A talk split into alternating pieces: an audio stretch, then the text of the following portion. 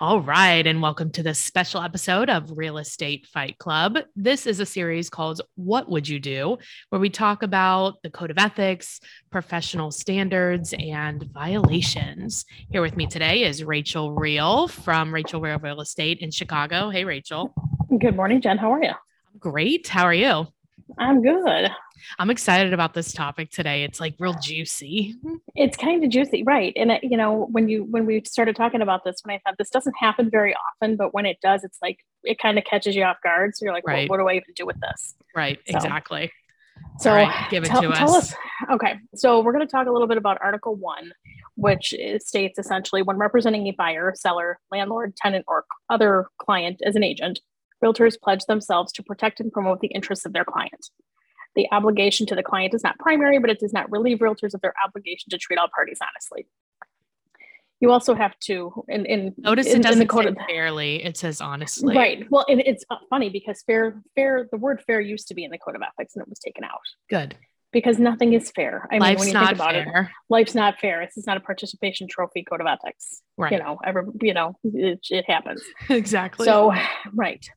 So we are also talking about um, cooperation and how cooperation is in the best interest of everyone, or that we're obligated to cooperate with each other as agents, unless it's not in the best interest of our client. So tell us a little bit. I mean, this came from from something you sent me. So tell me a little bit about what you what you came across when you were looking for properties to show a buyer. Well, I've seen this actually happen on the buyer and the seller side. So okay, on the on the seller side, I've had clients be like, I don't want so and so to be able to show this property.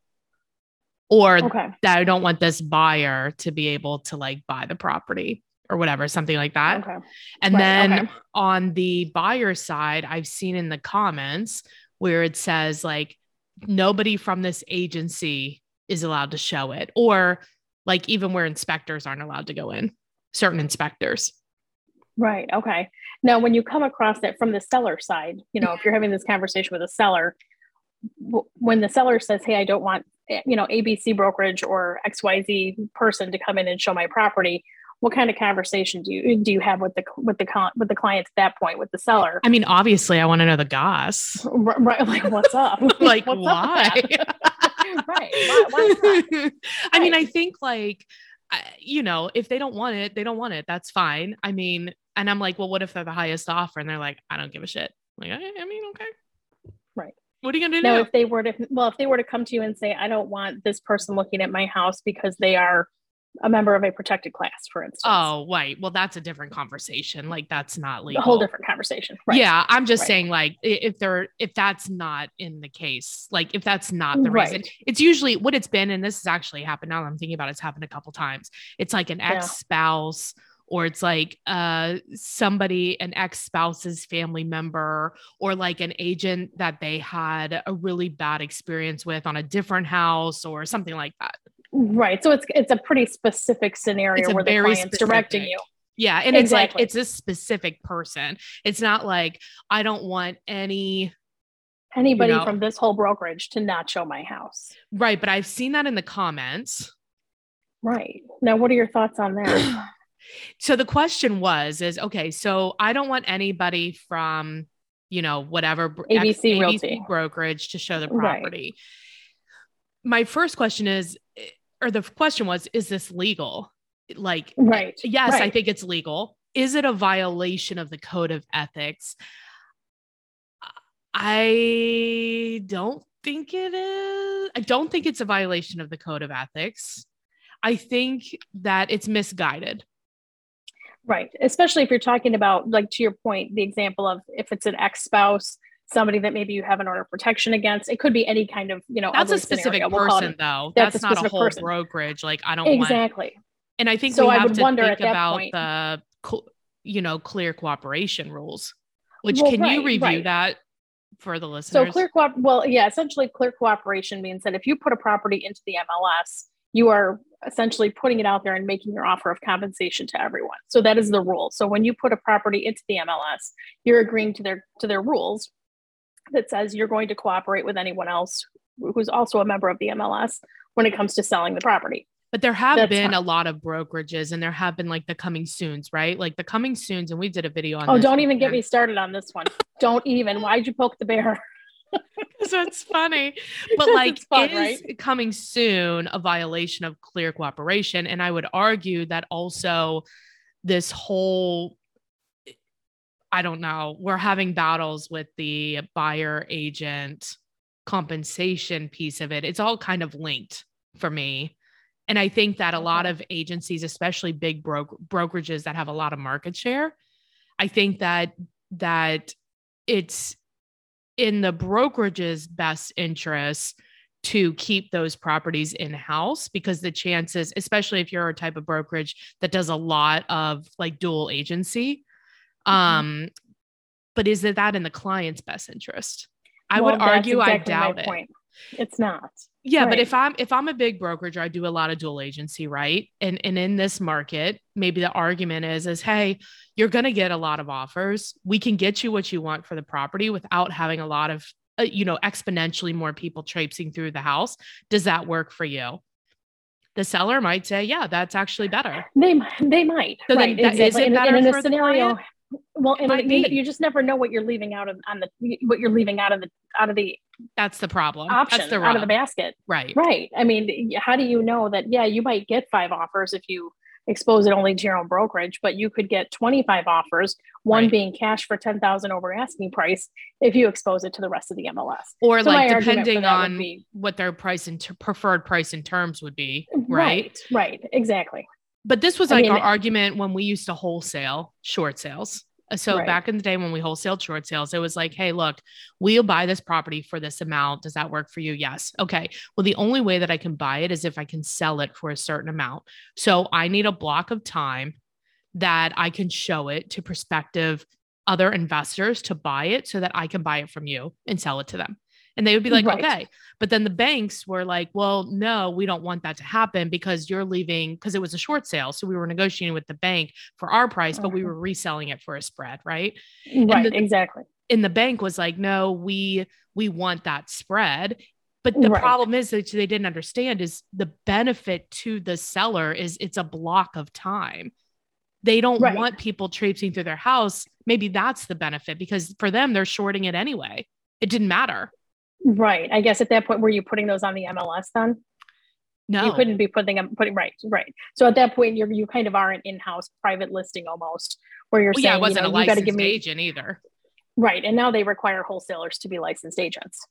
I think there's, so. I, I think like this is like kind of a bigger can of worms because in, there yeah, have been times yeah. like if we've had a, a, uh, property that's occupied where we've wanted to put in very specific like this property can be shown these days and times and we've gotten exactly. pushback from the MLS like you can't do that it has to be open well that's bullshit if that's not no. the best interest of the client and that's not what they want but I can also see the MLS side it's of a, like it's a slippery slope of that. That's where the problem is, is that you have and I, I'm sure that I'm seeing it on my end also in my market where a property goes up. And I mean, I have clients that receive MLS listings in real time. So it used mm-hmm. to be mm. that you could set them up and they'd receive them at certain times of the day. Right. Now you can set it up so it's it's a real time link. Yeah, it's immediate. So the second something I hit enter on my on my computer here to go live with a listing, my client over here is getting the email notification. Right. By the time they get that email notification and say, "Hey, I just got this from you. I want to see it," I'm pulling it up online only to find that three days of showings are completely blacked out. Yeah. Now, I mean, or it's already be, pending. Or right. but I mean, in all in all reality, how on earth in three to in three minutes, three yeah. minutes, thirty seconds, right? Did three days worth of time get blocked out? I don't know. It's not. Right. It's manipulation of the system. I'm certain that a lot of that's going on too. Um, the MLS rule, you know, generally the rule is at least for ours is if it's on the market and it's active, you must be willing to show it. Now, that means that if, if the seller wants to say, I can show it from on Tuesday from 1 to 6, Thursday from 3 to 7, and Saturday from 9 to 12, then that's fine because the seller has set those parameters. But that could However, also be used as a marketing tool. It, it, it can. You just can't put it up on the market and say active. And now all of a sudden I go to try and uh, set up a showing and everything is blacked out and you're not letting me in. And there's yeah. nothing in the MLS that states only Tuesday, Thursday, and Saturday morning. In the absence of that, I should be able to get a showing request in there somewhere. not have a giant black screen in front of me where there's zero options. Yeah. So I so guess we're back to the MLS question is do these limitations well specifically do the limitations for bro other specific brokerages not able to show is is that against the code of ethics article so you got to look at it this way so article says you you protect and promote the best interest of your clients and you're mm-hmm. also you know affirming that you're going to cooperate with other agents unless it's not in your client's best interest. Right. So your client has come to you and said, I don't want XYZ brokerage to be able to show my property at all.